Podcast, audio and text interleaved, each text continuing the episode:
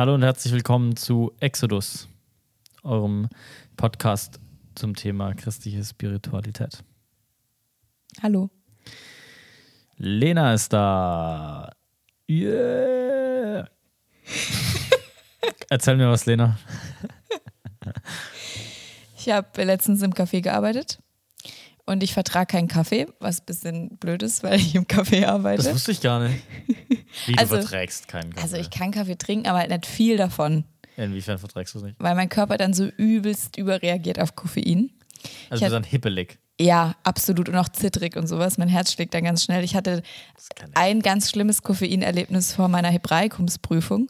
Da habe ich nämlich am Tag vorher gedacht, ich muss noch richtig viel lernen und habe dann irgendwie an einem Tag irgendwie so fünf Espressi und zwei Clubmate getrunken. Man kann nicht lernen, wenn man überkoffeiniert ist. Ich hatte das auch schon. Es ist ganz schlimm. Ich weiß nicht, ob ihr das kennt. Ich hatte das auch noch nicht oft, aber man ist wirklich, also man ist, man kann sich einfach gar nicht mehr konzentrieren. Es Man geht weiß einfach nicht. nicht. Es geht einfach nicht. Es ist nicht möglich. Hab ultra viel Koffein getrunken, war die ganze Nacht wach. War am nächsten Tag hatte ich so ganz schlimme Schweißausbrüche, wie ich sonst auch nicht hatte. Und es war wirklich, das war mein schlimmstes Koffeinerlebnis. Auf jeden Fall arbeite ich jetzt im Café. Warum ähm, auch immer die mich eingestellt haben, wenn ich keine Ahnung von Kaffee habe. Aber es macht mir ultra viel Spaß. Ich lerne ganz viel. Und habe auch zu viel Koffein getrunken. Und sollte dann einem Gast einen Kaffee Americano bringen, also einen schwarzen Kaffee. Und er wollte aber so einen Schuss Milch noch da rein haben. Und dann hat mein Kollege mir so ein winziges Milchkännchen vollgegeben, hat gesagt, ich soll ihm das einfach neben hinstellen. Trage ich da diesen Americano hin, habe viel zu viel Koffein drin, komme da so, so ein bisschen zitterig an, krieg's noch hin, so diesen Americano da hinzustellen und schütte ihm dann dieses komplette Milchkännchen über den Schoß, Wirklich. weil ich so arg gezittert habe vom Koffein, den ich getrunken habe. Wie hat er reagiert? Er war ultra nett, aber es war so eine bisschen awkward Situation, weil ich natürlich das auch nicht wegwischen konnte, weil es alles halt auf seiner Hose war. Und dann stand ich einfach nur daneben und war so, ja, Entschuldigung. Ich möchte das noch ein bisschen mehr bildlich jetzt ausschmücken. Ja? Du standest so vor ihm, also war das so ein Zweiertisch einfach? So Nee, die waren super viele Leute, die waren Ach zu so. sechst oder so da und saßen so richtig crammed um diesen Tisch rum. Da war gar kein Platz. Ich habe mich da schon so zwischen reingedrückt, um irgendwie diesen Kaffee dahin zu stellen. Okay, aber dann ist so ein bisschen mehr verständlich, oder? Für- Ja, also- aber also das Problem war halt, dass meine Hand so arg gezittert hat und das Kännchen so klein war. Wäre das Kännchen größer gewesen, wäre die Milch halt nicht übergeschwappt. Aber ich habe so gezittert, das Kännchen war winzig klein, da war nur so ein Schluck Milch drin. Okay. Und dann musst du halt einmal zittern und dann ist halt alles, alles verschüttet. Ja, er war super nett. Ich war, ich war echt dankbar. Ich habe die ganze Zeit so arg gehofft, dass sie endlich gehen und ich endlich diese Scham auch ablegen kann, dass meine Scham sozusagen mit ihnen geht und ich dann in Ruhe weiterarbeiten kann. Und er kann dann auch halt schnell nach Hause und auch auswaschen und dann Genau. ist auch wieder gut. Du hast keinen, keinen permanenten Schaden Genau. gemacht. Aber wenn er so Ja. lange da sitzt und bleibt, Äh, sie sind noch so lange da gewesen. Sie sind bestimmt noch zwei Stunden da gesessen und ich habe die ganze Zeit mit hochrotem Kopf weitergearbeitet, weil es mir so unangenehm war. Milch ist auch, Milch ist auch mies eigentlich. Milch ist super mies. Aber es geht wenigstens raus und es sind keine permanenten Flecken. Mir ist einmal Milch in so einem Rucksack ausgelaufen und es hat so krank gestunken dann. Nachdem das irgendwie so gesch... Oh, das... Also, nee, nee. Mir hat auch letztens einer erzählt, Wirklich. dass, äh, wo wir über Sofas geredet haben, dass sein Sofa so ultra stinkt. Und dann hat er so ganz lange überlegt, warum. Und irgendwann war er so, stimmt, einmal ist, äh, habe ich mein Müsli verschüttet. Und jetzt ist so seit Wochen halt da vergammelte Milch in seinem Oh, das ist so Sofa. absolut eklig, wirklich. So widerlich. Ja, ja. Exodus, ein Podcast über christliche Spiritualität. Staffel 1 Geistliche Übungen.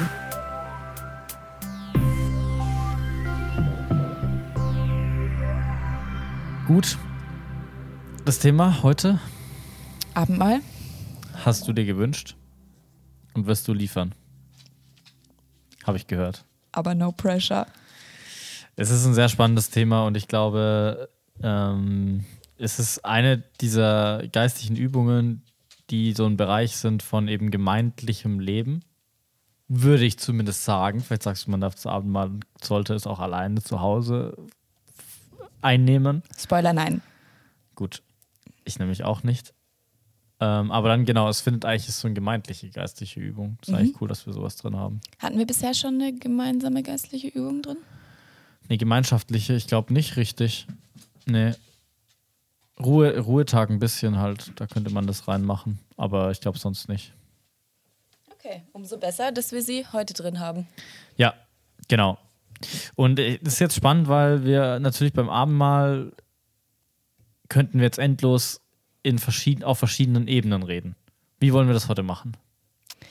Ich glaube, dass es am sinnvollsten ist, wenn wir einfach über unsere persönliche Erfahrung mit dem Abendmahl reden und darüber, was es vielleicht auch für uns bedeutet. Das heißt, wir werden jetzt nicht ausdiskutieren, warum wir glauben, was wir glauben, sondern einfach das sagen. Wie wir es erleben. Und die Leute sollen uns einfach folgen. Warum wir es Ohne, gut finden. ohne Begründungen. Wir sind höchst spekulativ. Nee, ist schon spannend, weil es auf jeden Fall, also das, okay, dann, wir können das so machen, aber dann, dann nochmal vorweg. So wie wir das jetzt beschreiben, das ist natürlich eine theologische Vor, also da, da sind theologische Vorentscheidungen getroffen. Und es gibt theologische Alternativen in katholischer Kirche, in verschiedenen Freikirchen, in verschiedenen reformierten und protestantischen Traditionen, die es da gibt. Wir werden eben nicht drauf eingehen immer, weil ich glaube, man könnte theoretisch wahrscheinlich jede unserer Aussagen umdrehen und sagen, aha, aber okay, interessant und wie ist dann so und so und genau, dies, das. Ja, man kann unfassbar viel theologisch zum Abendmahl sagen. Ja. Aber da würden wir uns heute vielleicht auch ein bisschen verlieren. Und sind auch nicht gut genug darauf vorbereitet. Ja, wahrscheinlich schon. Okay, dann leg mal los. Erzähl mir deine Geschichte mit dem Abendmahl. Meine Geschichte mit dem Abendmahl beginnt mit einer kleinen, weiß ich nicht, wie viele Jahre alten Lena, als ich das Abendmahl zum ersten Mal bewusst wahrgenommen habe. Bin in Gemeinde aufgewachsen. Es wird irgendwann, weiß ich nicht, ab wann man sowas bewusst wahrnimmt. Ich weiß auch tatsächlich nicht mehr, wann ich das erste Mal im Abendmahl teilgenommen habe, keine Ahnung. Ich weiß nur, dass ich es ganz viele Jahre meines Lebens le lebenslang, meines Le ja, äh, richtig seltsam und unangenehm fand. Ich fand das Abendmahl immer so richtig unangenehm, so fast schon wie so ein Test, ob man jetzt da hingeht und sich das Brot und den Wein oder den Traubensaft holt und dann beweist man damit den anderen, dass man auch tatsächlich irgendwie glaubt und ich wusste auch, mir hat es lange Jahre auch niemand richtig erklärt, was das Abendmahl, warum wir das überhaupt feiern oder was das ist und ich ich fand es immer richtig unangenehm. Das war dann oftmals auch so eine, manchmal auch so eine künstlich erschaffene traurige Stimmung oder ich weiß gar nicht, wie man das nennen soll. Ähm, ich fand es Abendmahl auf jeden Fall einfach sehr, sehr lange sehr unangenehm. Ähm, und erst so mit den letzten Jahren habe ich angefangen, so Stück für Stück einzelne Elemente ist das falsche Wort, aber einzelne Dinge am Abendmahl schätzen zu lernen. Und inzwischen ist das Abendmahl eine der geistlichen Übungen, die ich am meisten mag. Also ich freue mich jeden Sonntag, in dem wir Abendmahl feiern, sehr darauf. Ähm, genau. Drei Aspekte, die ich am coolsten finde am Abendmahl. Ja, jetzt? Ähm, ich könnte auch noch ein bisschen erzählen von dem, was, wie ich es früher wahrgenommen habe. Dann erzähl du. Warum lachst du so? Weil du es so gesagt hast. So. Nee, weil ich das interessant fand, weil ich schon auch damit relaten kann und ich mich schon auch frage, du hast ja gesagt, dir hat es keiner erklärt und wir haben jetzt gesagt, wir machen das auch nicht. Und irgendwie, ich finde es dann, ähm, also ich glaube, weil ich glaube, dass es eben vielleicht ein bisschen weiter verbreitetes Phänomen ist, weil mir ging es auch so. Ich bin aufgewachsen in einer äh, Gemeinde, in der das Abendmahl auch gefeiert wurde, aber so richtig erklärt hat es mir auch nie jemand, sondern es wurde halt praktiziert. Und natürlich ist es jetzt nicht so, dass gar keine Erklärung passiert. Man sagt ja, wir erinnern uns an den Tod von Jesus und so. Aber was jetzt das genau bedeutet und wer das jetzt nehmen darf, diese, diese Rahmenregeln von diesem, ähm, von diesem Ereignis, von diesem, von diesem, wie sagt man denn, so, so einer gemeins, also so einer Sache, die man gemeinsam tut, das wurde jetzt mir nie, glaube ich, so konkret gegeben. Und ich fand es auch immer eher unangenehm, aber ich fand es spannend, du hast gesagt, dass man eher so Glauben bekennt damit. Also das habe ich, ver- verbinde ich eher oder habe ich früher eher mit Taufe verbunden. Ich habe eher so das Gefühl gehabt, so, aha, wenn, also wenn ich jetzt das Abendmahl nehme, dann sage ich ja damit, dass ich diese Woche richtig heilig gelebt habe. Oh, okay. Genau. Und von daher war das auch immer so ein Druck. Also da wurde auch immer ähm, dieser ganze Korinther 11 Text gelesen, wo der ja dann weitergeht mit ähm, wer unwürdig isst und trinkt vom, von dem Brot und von dem, von dem Wein, der trinkt und isst sich selbst zum Gericht. Und das ist halt immer so ein, dann sitzt du halt da als Teenie und denkst so, Mist. vielleicht trinke ich jetzt mich zum Gericht. und dann tust du danach noch Buße darüber, dass du das Abendmahl genommen hast. Also no joke, Ja. ist tatsächlich so, Ja. hört sich hart an, war ein bisschen so. Ähm, Hast du es manchmal nicht genommen? Nee, weil natürlich der gesellschaftliche Druck sozusagen halt zu hoch war, weil dann würde Ja. ich ja zugeben, dass ich halt eben nicht heilig gelebt habe die Woche. Und dann ist auch nicht gut. Ja. Ja, so ein bisschen war das. So habe ich es ein bisschen erlebt und genau, das war so, glaube ich, vor allem meine Erfahrung mit dem Abendmahl und die hat sich dann irgendwann Stück um Stück ein bisschen aufgelockert, vor allem eigentlich durchs Studium. Also wirklich mit dieser Auseinandersetzung, was ist das Abendmahl, Vorlesungen dazu ähm, und nochmal ein bisschen in die Tiefe zu gehen. Und jetzt darfst du drei Sachen sagen. Ähm, vielleicht können wir auch über alle drei so ein bisschen einzeln reden, weil es umfasst vielleicht auch schon grob, was das Abendmahl auch ist. Ähm, und zwar habe ich für mich rausgefunden, dass ich das Abendmahl auf drei verschiedene Art und Weisen feiere, ähm, die natürlich auch immer alle gleichzeitig stattfinden. Aber drei Dinge, an die ich mich sozusagen ähm, halte, wenn ich selber ähm, im Abendmahl sitze oder das praktiziere. Und zwar einmal ähm, feiere ich es als ein Erinnerungsmahl, als ein Gemeinschaftsmahl und als ein Hoffnungsmahl. Ähm, also sozusagen als Erinnerungsmahl, um mich daran zu erinnern, was Jesus für mich getan hat am Kreuz, was das bedeutet. Als Gemeinschaftsmahl eben, weil ich Teil des Leibes Christi bin und mit allen aus meiner Kirchenfamilie sozusagen, ähm, ja, das auch gemeinschaftsstiftend einfach ist. Ähm, und als Hoffnungsmahl eben, weil ich es feiern werde, bis Jesus wiederkommt. Und das sind irgendwie drei Punkte oder drei so Anker vielleicht, ähm, an denen ich mich im Abendmahl so ent entlang hangele. Man hangelt sich nicht an Ankern entlang. Egal. Ähm, und die helfen mir einfach so ein bisschen, mich zurechtzufinden innerhalb dieses Sakraments. Diese drei Aspekte. Ja. Finde ich cool, finde ich sehr, sehr spannend. Ähm, wir sind jetzt, also jetzt, wo wir drüber reden, wir hatten schon, bevor wir die Aufnahme gestartet haben, drüber geredet, inwiefern wir das umfassend behandeln können. Und mir sind nochmal jetzt eben Fragen aufgekommen, die mich auch damals noch beschäftigt haben. Damals habe ich mich gefragt, kann man sich versündigen beim Abendmahl? Was ist es genau? Diese drei Aspekte, die du genannt hast, sind richtig gut. Mm, Aber sind wir jetzt sozusagen in dem, auch wo du jetzt diese drei Aspekte genannt hast, sind wir gerade bei einer Definition? Brauchen wir eine Definition? Mm, Ich weiß gar nicht, ob es eine Definition ist. Mm, Ich glaube, es sind einfach, ja, drei Aspekte. Ähm, auf welche Art und Weise das Abendmahl gefeiert werden kann oder welcher Aspekt vielleicht auch da in unterschiedlichen Settings eine besondere Rolle spielt, mehr vielleicht als die anderen dann oder auch nicht. Mm, Ich würde nicht sagen, dass es eine Definition ist. Ich glaube, die müsste noch ein bisschen umfassender sein. Okay. Wollen wir eine Definition dann machen? Hast du eine? Nee, ich habe jetzt keine direkt. Ich glaube, also was ich immer bei uns in der Gemeinde sage, weil ich es ein bisschen erklären will, gerade auch für vielleicht kirchenferne Besucher, ist, du kennst es, dass ich sage, ähm, wir also es ist ein Bekenntnis, man kann Bekenntnis sprechen. Es ist eigentlich für mich ein bisschen wie eine Symbolhandlung. Also ähm, das Einzige, was mir jetzt einfällt, ist halt irgendwie so ein Hitlergruß. Da drückst du halt Zugehörigkeit zu einem Regime aus. Mhm. Es gibt andere Symbolhandlungen, die man machen kann. Mhm. Und die drücken halt Zugehörigkeit zu was anderem aus und damit auch ein Bekenntnis. Und in dem Sinn würde ich ein bisschen sagen, dass das Abendmahl zu verstehen ist. Okay. Wie so ein Hitlergruß. Ich möchte es nochmal genauso sagen. Wie so ein, also ne, wie halt eine Symbolhandlung, die irgendwie eben Zugehörigkeit und ein Bekenntnis ausdrückt und deshalb eben auch in dem Sinn nur für die gedacht ist, die eben auch das bekennen wollen. Ja. Ja. Aber ich, vielleicht reicht das als Definition.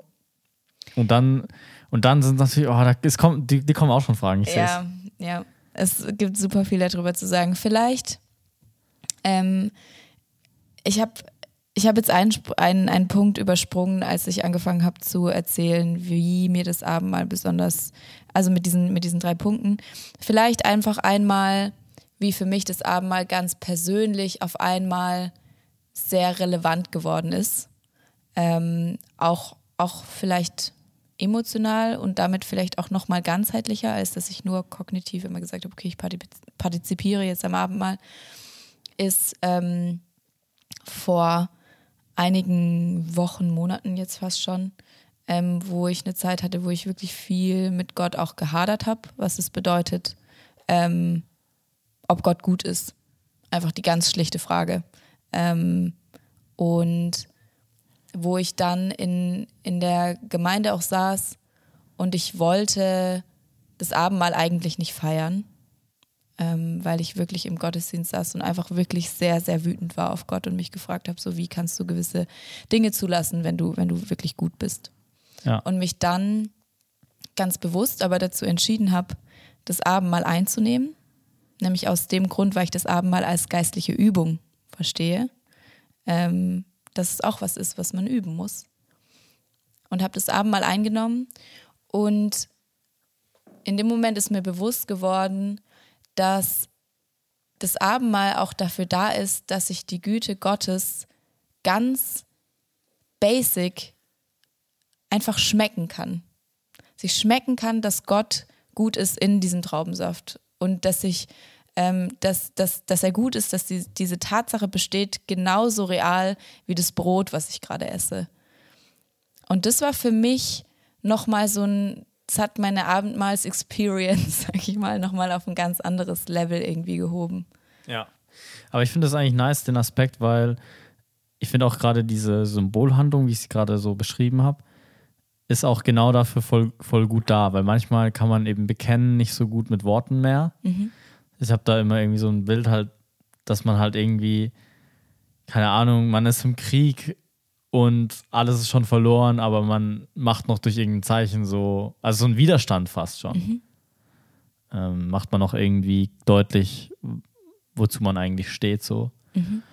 Ähm, und das finde ich auch einen richtig coolen Aspekt. Also sagen, im Zweifeln dann zu sagen, so, nee, ich mache jetzt, ich nehme jetzt dieses Abendmahl ja. als Symbolhandlung. Mhm. Vielleicht kann ich gerade nicht so richtig alles bekennen und ausformulieren und dahinter stehen und in meinem Alltag da, darauf vertrauen, aber ich nehme dieses Abendmahl, weil ich weiß, dass dieser Jesus für mich gestorben ist mhm. und ich die Hoffnung und die anderen Aspekte, die du genannt hast, die auf die will ich vertrauen und mach's halt so gut es mir gelingt irgendwie. Genau, und da wurden die eben auch wieder richtig relevant, dass ich gesagt habe, okay, ähm, mein, mein Körper erinnert sich sozusagen durch das Abendmahl an das, was Jesus für, für mich getan hat. Die Gemeinschaft der Gläubigen, die anderen Leute, die um mich herum sitzen, die glauben gerade für mich mit, dass Gott gut ist und nehmen das Abendmahl mit mir gemeinsam ein und tragen mich da vielleicht auch, auch durch. Ähm, und ich drücke damit auch meine Hoffnung aus, dass Gott irgendwann, dass Jesus wiederkommt und dass dann alles gut sein wird. Auch, auch diese Dinge, die, die jetzt eben an furchtbaren, an furchtbaren Sachen geschehen. Und das war irgendwie, war echt eine coole, coole Sache so. Ja. ja. Okay. Magst du mal kurz die drei, du wolltest über die drei Aspekte ein bisschen im Detail reden, oder? Wenn du was dazu zu sagen hast, gerne. Erinnerung ist das Erste. Ja. Also Erinnerung ist auf jeden Fall der Tod Jesu und die persönliche Relevanz davon, oder? Ja. Mhm. Das Sterben, das Hingeben des Leibes Mhm. Das physische Sterben von Jesus Christus als Sohn Gottes an meiner Stelle. Mhm. Daran erinnere ich mich, dass das historisch und eben auch spirituell passiert ist, und ganzheitlich, das ist das Ereignis. Daran erinnere ich mich. Ja. Ja. Und ich habe auch ähm, vorhin dran gedacht, als du erzählt hast, dass es auch immer so eine Sache war, dass man damit auch sozusagen beweisen musste vor den anderen, dass man, dass man eben auch heilig gelebt hat, sozusagen habe ich vor tatsächlich ein, zwei Wochen erst ähm, darüber nachgedacht, dass Jesus ja, als er das Abendmahl feiert mit seinen Jüngern und ihnen das Brot bricht und ihnen das, den, den Kelch eben rumreicht, dass er in dem Moment schon weiß, dass all diese Leute, die da sitzen, ihn gleich verraten werden und verlassen werden. Ähm, und der Aspekt ist mir da auch irgendwie nochmal wichtig geworden. Daran erinnere ich mich gern beim Abendmahl, wenn ich da sitze und mich unwürdig fühle, das jetzt einzunehmen. Dass all diese Jünger, die saßen da und die wussten noch gar nicht, was sie für Kacke bauen werden und trotzdem durften sie das Abendmahl mit Jesus nehmen. Ja, und ich glaube auch, dass jetzt auch der, wir müssten ins Detail gehen, aber der erste Text auch von einer anderen Form von unwürdig spricht. Mhm. Aber, also nicht von einer, nicht nur von so einer sündigen Art, nicht von einer individuell sündigen Art. ich Mhm. ja. glaube, unwürdig in dem Korinthertext ist im Lesefluss des Korinthertextes Briefes ein bisschen was anderes. Ähm, aber ich stimme dir in dem Aspekt zu, weil das fällt alles unter das Erinnern eigentlich. Ich erinnere mich sozusagen aber auch eben meiner Unwürdigkeit und meiner Unzulänglichkeit. Lass, lassen wir mal das Wort unwürdig raus, weil ich glaube, dass eben unwürdig was anderes meint. Sagen wir meine Unzulänglichkeit und Jesu Tod, der genau eben diese Unzulänglichkeit deckt. Ja. Ja. Ich hatte einen Dozenten, der ähm, meinte, dass er manchmal, wenn er eingeladen ist in eher gesetzlicheren Gemeinden und dann das Abendmahl feiern muss, dass er immer sagt, und wenn ihr heute Morgen gestritten habt im Auto und gestern Abend Pornos geschaut habt, dann solltet ihr erst recht heute das Abendmahl nehmen. Weil er meinte, dass eben dieses Unwürdigkeitsgefühl oft auf eine ganz unangenehm falsche Art und Weise ähm, das Abendmahl, also im Abendmahl so kulminiert und dann man sich irgendwie plötzlich nicht mehr denkt, man, man, man verunehrt jetzt irgendwie das Abendmahl oder so. Das ist ja der Gipfel der Werksgerechtigkeit eigentlich. Eigentlich schon, weil also Jesu Tod ist ja genau dafür da. Genau, ja. Ja. Okay, das ist alles Erinnern, ne? Ja. Finde ich stark. Genau, das ist für mich auch vor allem der Aspekt, den ich lebe. Glauben hat immer ein Objekt und eben auch natürlich, also auch dann so, eine, so, ein, so ein Ausdruck des Glaubens wie das Abendmahl hat ein Objekt und für mich ist es auf jeden Fall auch, ähm, dass das Abendmahl nochmal mehr wirklich dieses das Kreuz und der Tod, den Tod Jesu ähm, mir vor Augen hält und mir sagt, das ist, woran du glaubst. Ja, Ja. cool. Zweiter Aspekt, Das Gemeinschaftsmahl. das ist spannend. Darüber haben wir am Anfang ja geredet, dass es äh, die erste gemeinschaftliche geistliche Übung ist, die wir reden. Darüber müssen wir äh, vielleicht auch nochmal genau, warum es, wie genau man es üben kann, äh, müssen wir später vielleicht nochmal drauf zurückkommen. Ich habe auch Leute, die das persönlich einnehmen. Ich halte auch nicht viel davon, muss ich jetzt einfach mal, state ich jetzt einfach mal so raus. Aber ich kenne Leute, die machen das so für sich zu Hause alleine. Und was ist die Rechtfertigung, was heißt Rechtfertigung, aber wie begründet man das? Ja, weil es halt nice ist. Weil es halt das Abendmahl ist. Und Ja, genau, weil es halt nice ist. So. Okay. Wie halt jetzt beten kann ich ja auch alleine. So, so also Okay. genau, es gibt keine, keine tiefe Begründung, aber so nach dem Motto ist ja, also wo, wieso sollte das jetzt verboten sein? Und ich finde den Gedanken auch erstmal auch nahe, also naheliegend vielleicht sogar, wenn man jetzt irgendwie in eine Gemeinde geht und merkt, ja, hier wird gesungen, hier wird äh, gebetet, hier wird aus der Bibel gelesen, kann ich ja alles zu Hause auch machen und soll ich vielleicht auch machen. Jetzt wird noch Abendmahl gefeiert, ah, interessant, ja gut, dann mache ich das auch zu Hause. ja, Also ist jetzt schon jetzt nicht komplett ähm, eine ganz schlimme Ausgeburt aus der Hölle, die sich da irgendjemand dann ausgedacht hat. Wie kommt man nur da darauf? nein, nein, nein, es ist, es ist absolut nicht ab- abwegig. Also es vor allem nicht, vor allem nicht nach der Corona-Pandemie. Ja, Ähm, ja. ist es auf jeden Fall eine sehr, sehr relevante und berechtigte Frage. Ich weiß auch nicht, ob ich sagen würde, dass es verboten ist, das alleine zu Ja, machen. genau, ich würde ich glaube glaub- nicht, dass man sich Ja. da jetzt schlimm versündigt oder dass es äh, komplett falsch ist oder so. Absolut, da stimme ich dir auch zu, ja. Ich glaube, ich würde nur sagen, es ist anders gedacht und man verpasst was, wenn man es nie in Gemeinschaft nimmt. Vielleicht so. Damit gibst du aber dann Raum, dass man das ja auch wirklich auch macht, dass man das ergänzend macht, wie beten und so weiter. Nee, das würde ich nicht sagen. Ich würde sagen, wenn es möglich ist, bevor man es gar nicht feiert, wenn ich jetzt alleine in der Gefängniszelle eingesperrt bin, Ja. kann ich da mit meinem Wasser und Brot das Abendmahl feiern, wenn ich Aber auch da möchte. würde ich mir bewusst machen, dass ich das einnehme eigentlich in Gemeinschaft der, der unsichtbaren Gläubigen. Kirche. Ja, genau. Vil- Ja, vielleicht kann man, vielleicht kann man über, über die Schiene Aber das sind, genau, das sind ja jetzt eher so Sondersituationen. Mhm. Es gibt immer Ausnahmen für alles. Ja, Ähm, wir kommen jetzt mal von der Regel her. genau, von der Regel her würde ich auch sagen, ist es ein Gemeinschaftsmahl. Ja. Was bedeutet das? So, jetzt ist mal kurz die Frage. Mhm. Wir nehmen das vor allem daraus, dass eben das in der Bibel immer so gemacht wird, oder? Ich würde sagen, ja. Also es ist gestiftet, also in der DNA des Abendmahls steckt eigentlich Gemeinschaft. Weil Jesus sein, sein Leib und das Blut austeilt an seine Jünger und dieses gemeinsam nehmen. Und auch in der Apostelgeschichte oder in, in den Briefen ist es im Korintherbrief, wo Paulus sie, sie ermahnt, dass sie alle schon anfangen zu essen, das Abendmahl. Also ich, ja, ich würde auch vor allem den Korinther-Text nehmen. ja. Und dann kommen die anderen dazu und dann haben sie nichts mehr. Und also auch spannend, wie das Abendmahl damals ausgesehen hat. Es war vielleicht sogar eher noch als, als richtiges Essen. So. Äh, egal, das sind theologische Tiefen, in die wir heute nicht, nicht abdriften wollen. Ähm, Genau, aber es ist auf jeden Fall, ich würde auch sagen, gerade im Korinthertext ist es sehr stark angelegt, dass es ein, eine Sache ist, die Gemeinschaft passiert und die auch Gemeinschaft passieren soll. Ja. Das ist halt so ein bisschen dieses, dieser Punkt. Warum? Ja, also ich würde jetzt halt, das jetzt, du erwischst mich so ein bisschen. Ich würde halt jetzt einfach über die Gemeinschaft an sich wahrscheinlich anfangen zu reden, aber ich weiß nicht, ob das halt jetzt viel zu ausschweifend ist. Deshalb kann ich auch den Ball einfach zurückspielen. Ich würde einfach eben drauf, drauf losreden im Sinne von die Zentralität von Gemeinde. Ähm, wir sind erlöst als Gemeinschaft, wir sind versöhnt und so weiter, all das.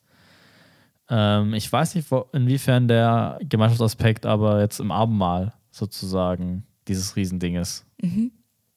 Ich hatte es ja so ein bisschen an, schon gesagt, dass für mich dieses Mitglauben der anderen schon tatsächlich auch da eine zentrale Rolle spielt. Also vielleicht so wie im gemeinsamen Lobpreis, ähm, dass wenn ich da stehe und ähm, vielleicht gar nicht mitsingen kann, weil ich den Text gerade nicht bejahen kann für mich oder mir das schwerfällt oder warum auch immer, dass die anderen ähm, für mich auch mitsingen und ich mich in deren Bekenntnis einreihen kann. Und so ist das Abendmahl für mich auch eine Sache, wo ich, wo mich das ermutigt, wenn ich sehe, dass meine Brüder und Schwestern das Abendmahl einnehmen. Ja, also ich finde das gut, dass sagen, du deutest da was rein, in einem Aspekt, der sozusagen vorgegeben ist. Aber ich weiß nicht sicher, ob ich, also das sind eben, wie gesagt, das ist ja, also ich finde stellvertretenden Glauben auch was Wichtiges, aber das hast du eben, wie du es auch schon gesagt hast, bei Singen auch, das machen wir auch alleine, bei Beten auch, das machen wir auch alleine, bekennen, wie auch immer. Mm, beim Abendmahl, warum das Abendmahl so nur in Gemeinschaft vor allem passieren soll, ist schon spannend. Ja, das ich weiß stimmt. es nicht. Ich habe jetzt gerade nochmal nachgedacht über halt den Hintergrund. Also es ist ja, Jesus löst ja das Passa eigentlich damit ab. Und das ist ja eine Erinnerung an die Rettungstat Je äh, Gottes. Die Rettungstat Auch Ta Jesu. Tat, Tat des dreieinigen Gottes ähm, aus der ägyptischen Sklaverei. Und Mhm. genau, wir kennen die Geschichte mit den, mit den zehn Plagen. Ja, Darauf geht es zurück. Die Verschonung der Erstgeborenen. Und das ist was, was eben das Volk erlebt hat. Und deshalb feiern die dann Passa gemeinsam.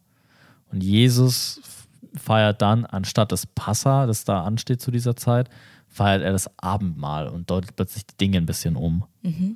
Sprich, das steht ja auch ganz stark in dieser jüdischen Tradition. es Kann ist man, das da, kann man daher diesen Gemeinschaftsaspekt noch ein bisschen Ja. mehr so rausziehen? Das ist jetzt so eine, eine offene Frage. ich glaube, dass es auch einfach gemeinschaftsstiftend ist, in dem Sinne, als dass es das Zeichen des neuen Bundes ist auch, oder? Ja, das stimmt. Also ich würde, ja. Also es ist auch der Ursprung der christlichen Gemeinschaft schon fast. Ja, ich, und, und dann sind wir wieder da, wo ich jetzt auch hätte, also wo ich drauf losgeredet hätte. Ja. Nämlich eben, wir sind versöhnt als Gemeinschaft. Das ist ein gemeinschaftliches Ding. Es geht nie darum, dass Jesus kam, um für dich zu sterben, sage ich jetzt mal ganz provokant, ähm, sondern es kam da, da, also Jesus kam, um für uns zu sterben, um, um für seine Kirche zu sterben, um für seine Gemeinde, um für diesen Leib zu sterben. Und er hat uns versöhnt und erlöst. Das ist, also er hat uns eigentlich zu. Ich deute das immer ein bisschen stark, aber in Epheser ist dieses, er hat uns zuerst, zuerst hat er uns eigentlich eins gemacht und versöhnt, eine Masse von Menschen und uns dann erlöst. Es ist nicht so, er hat eins erlöst und die werden dann zu einem Leib. Also sicherlich Spannend. auch und ich weiß nicht, ob man das wirklich so sagen kann und natürlich in, gibt auch andere Stellen, die ein bisschen auch das Individuelle ein bisschen betonen. Aber genau dieser Aspekt von der Gemeinschaft und wie wichtig die ist, ähm, scheint durchweg in den Briefen drin. Gerade Epheser, finde ich, der ist auch so aufgebaut ein bisschen, ähm, dass es sich so voll hinzielt auf die Gemeinschaft. Und da hast du recht. Und dann eben der Bundesgedanke, also all diese Gedanken, der Bundesgedanke, das, was da passiert ist, der Volkgedanke und so weiter, all das ist auf jeden Fall sehr bedeutungsschwanger und auch angelegt im Abendmahl. Und wenn wir sagen, das Abendmahl ist eine Erinnerung an das Werk Jesu, dann erinnern wir uns an ein Werk, das eben nicht nur für mich alleine passiert ist, sondern es ist ein Werk, das Jesus für viele getan hat. Ja. Okay, Hoffnung hast du gesagt, ist der dritte, gell? Oder willst du noch was ergänzen zum, zur Gemeinschaft? Nee, ich glaube, das ist gut. Okay. Hoffnung, ähm, ich, ich, muss immer, ich, ich muss immer fast weinen bei der Stelle, wenn ähm, beim Abendmahl eben diese Stelle aus 1. Korinther 11 vorgelesen wird und es dann am Ende heißt, dass wir das Abendmahl feiern, bis Jesus wiederkommt. Ähm, also ich bin dann nicht, nicht so richtig emotional irgendwie, ähm, weil ich das sowas Besonderes irgendwie finde, dass ich, dass ich eine Praxis habe, wo ich weiß, ich werde die immer und immer wieder machen, mein ganzes Leben lang, bis Jesus wiederkommt und dann und dann mal gucken, was passiert. Keine Ahnung, aber ich, aber diese Abendmahlspraxis, die ich ähm, regelmäßig eben eben vollziehe oder praktiziere, ist irgendwie so eine immer wiederkehrende wiederkehrende Erinnerung an die Hoffnung, die auch vor mir liegt. Nicht nur die, an das, was Jesus schon getan hat, sondern auch das, was er noch tun wird. Irgendwie, das bindet so mein ganzes Glaubensleben irgendwie zusammen zwischen diesen beiden ähm, ja, Punkten ähm, der Hoffnung. Und das ist irgendwie, also bedeutet mir irgendwie viel. Ich weiß gar nicht, ob ich das so krass weiter begründen kann. Ja, das ist spannend, weil das ist jetzt, also den Gemeinschaftsaspekt kann ich verstehen, den Erinnerungsaspekt ganz arg, den so würde ich sagen, ist auch bei mir vor allem, was ich praktiziere in dem schwelge ich im Abendmahl sozusagen, das, was wir da ausgeführt haben, so ein bisschen. Und diesen Hoffnungsaspekt, den finde ich spannend, mhm. einfach. Den, genau, den nimmst du auf jeden Fall der Korintherstelle, aber Jesus sagt ja auch, er wird das Abendmahl, also das nächste Mal sozusagen, dann mit uns feiern im Himmel. Mhm. Also, das, also mir fallen jetzt sagen, eben diese beiden Stellen vor allem mit dieser, mit diesem, mit so einer Zukunftsperspektive ein in Bezug aufs Abendmahl.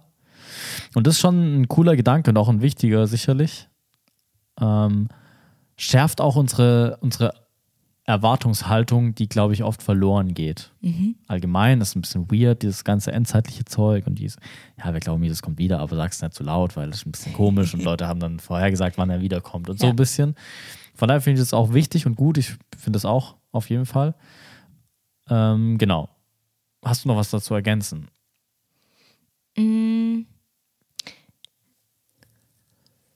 es hat natürlich auch eine evangelistische Position auch irgendwo, weil eben der, der erste Korinther-Text, ich habe ihn hier gerade auf, aufgemacht, das ist 1. Korinther 11, Vers 26, wo Paulus sagt, jedes Mal, wenn ihr von dem Brot esst und ja. aus dem Becher trinkt, verkündet ihr den Tod des Herrn. Also auch so ein Verkündigungsmal, ja. ähm, bis er eben wiederkommt.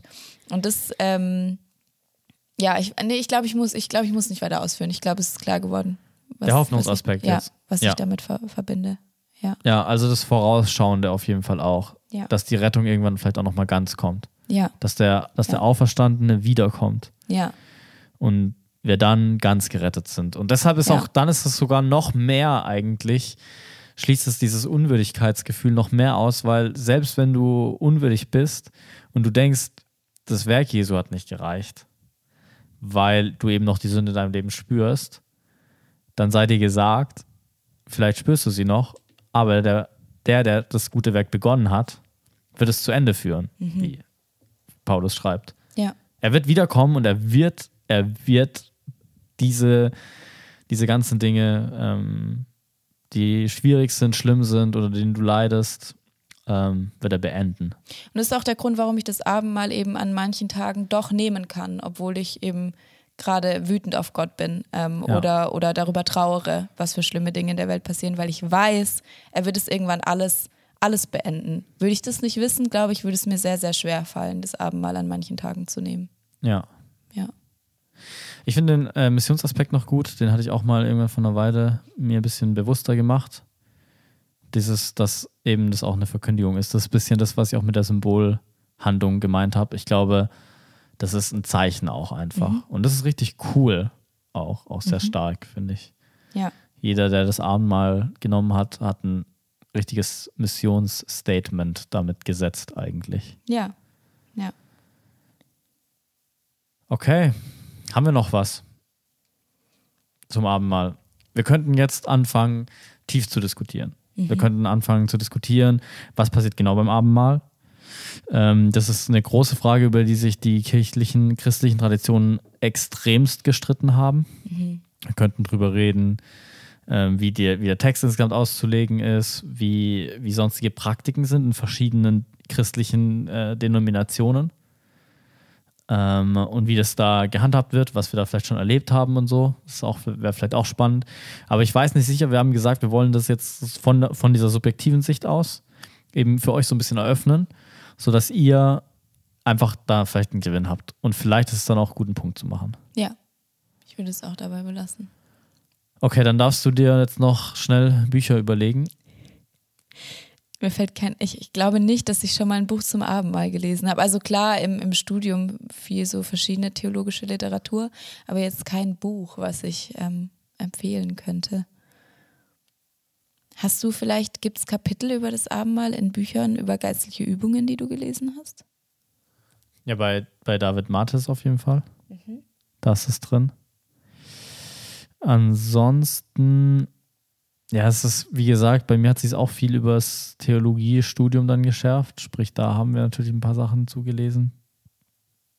Ansonsten fällt mir jetzt auch nicht so viel ein. Aus dem Bauch raus zumindest nicht. Vielleicht schreibe ich noch was in die Shownotes, was mir dann noch später kommt oder dir. Ja. Sehr gut. Ich bin gerade noch trotzdem noch so, ich hänge gerade noch ein paar Gedanken nach. Gibt es noch irgendwas, was, ähm, was hilfreich ist? Ja, komm, wir bündeln noch irgendwie. Wenn ihr das nächste Mal das Abendmahl nehmt. Wenn ihr nicht so, ich, wir machen das jetzt so. Ich komme zu dir und ich sag dir, ey, Lena, hier, äh, hilf mir mal. Ich weiß nicht, wir feiern immer das Abendmahl, aber äh, ich habe da nicht so einen richtigen Zugang zu und weiß auch gar nicht genau, was das soll. So, wie kann ich das verbessern? Hau raus. Vorbereitung auf das Abendmahl. Ähm, haben wir tatsächlich letztens auch mit jemandem noch drüber geredet. Ähm, mit verschiedenen Leuten. Und zwar, dass Vorbereitung auf das Abendmahl was richtig Cooles sein könnte. Einfach mal, bevor man das Abendmahl nimmt, Johannes 13, 1 bis 17 zu lesen ähm, und sich einfach mal vorzustellen, da zu sitzen mit Jesus an diesem Tisch, ähm, sich von ihm die Füße waschen zu lassen, den, den, äh, den Kelch zu nehmen und zu trinken, obwohl man weiß, man wird ihn gleich verraten. Ähm, die Sünden vielleicht auch zu bekennen und ähm, ja, einfach mit Jesus, bevor man das Abendmahl nimmt, das, da, darüber zu reden, vielleicht nicht ähm, direkt im Gottesdienst, nicht möglich, aber vielleicht am Abend vorher oder so. Ähm, das ist mir nämlich gerade eingefallen, darüber schreibt auch ähm, Calhoun in ihrem Buch Spiritual Disciplines, hat sie ein, ein Kapitel auch zu, zu Holy Communion, also dem Abendmahl. Und da schreibt sie das als, als Übung, um, um sich dem Abendmahl zu nähern.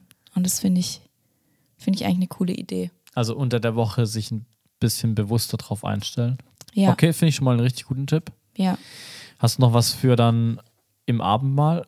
Irgendwas, was du jetzt jemandem, du kennst, du, kenn, du kennst die christliche Szene auch ein bisschen, zumindest wahrscheinlich jetzt ihr, die ihr zuhört, diese Szene. Ähm, was, für, was, was denkst du, ist was, was die vielleicht brauchen könnten, um nochmal mehr Zugang zu kriegen? Oder das bewusster zu feiern? Diese verschiedenen Dimensionen, wie auch immer. Ich würde mir die vielleicht einfach in meine Bibel, wenn ihr eure Bibel dabei habt im Gottesdienst, würde ich ähm, mir diese drei Dimensionen, also Erinnern, Gemeinschaft und Hoffnung, einfach in die Bibel neben, neben 1. Korinther 11 einfach daneben schreiben und wenn der Text dann gelesen wird, einfach dann versuchen oder manchmal gibt es auch kurze Momente der Stille noch oder so, wo man ähm, darüber nachdenken kann und da einfach ähm, über diese drei Aspekte nachzudenken. Ganz praktisch. Ja. Ja. Hast du noch eine Idee? Für mich wird es schon auch immer emotional, äh, meistens zumindest. Und meistens eben, weil dieser Erinnerungsaspekt auch, das hatte ich vorhin nebenbei ein bisschen erwähnt, ich versuche den sehr konkret auf mich zu beziehen. Hm. Die Relevanz nicht auf mich als Individuum, sondern natürlich als Gemeinde, eben dieser Gemeinschaftsaspekt ist da schon da. Aber dass ich eben wirklich sage, okay, Christus ist gestorben für meine Unzulänglichkeit, die ich diese Woche wieder getan habe. Ja, ich habe da und da und da gesündigt, aber ich nehme es als Akt, also es ist auch ein, ein Akt, ich komme mit leeren Händen da an.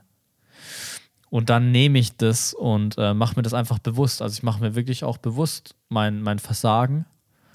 Und dann ähm, mache ich mir bewusst, was Jesu Botschaft dazu ist. Ganz konkret dazu. Dass da, wo ich irgendwie gesündigt habe, dass da Vergebung ist. Dass da, wo ich verletzt habe, Heilung ist. Dass da, wo ich zerstört habe, Wiederherstellung ist. Genau, all sowas, das, ähm, das hilft mir, das Ganze nochmal eben bewusster für mich persönlicher zu gestalten und nicht eben nur irgendwas, was ich nicht ganz verstehe, Ja. sondern wo ich sage, ja, heute habe ich das Abendmahl genommen und ich weiß genau, warum ich es brauche. So ein bisschen. Cool. Ja. Okay, wir sind am Ende und verabschieden uns hiermit von euch. Viel Spaß beim Abendmahl feiern und San Francisco. Bis bald, Rian. Wir aufhören.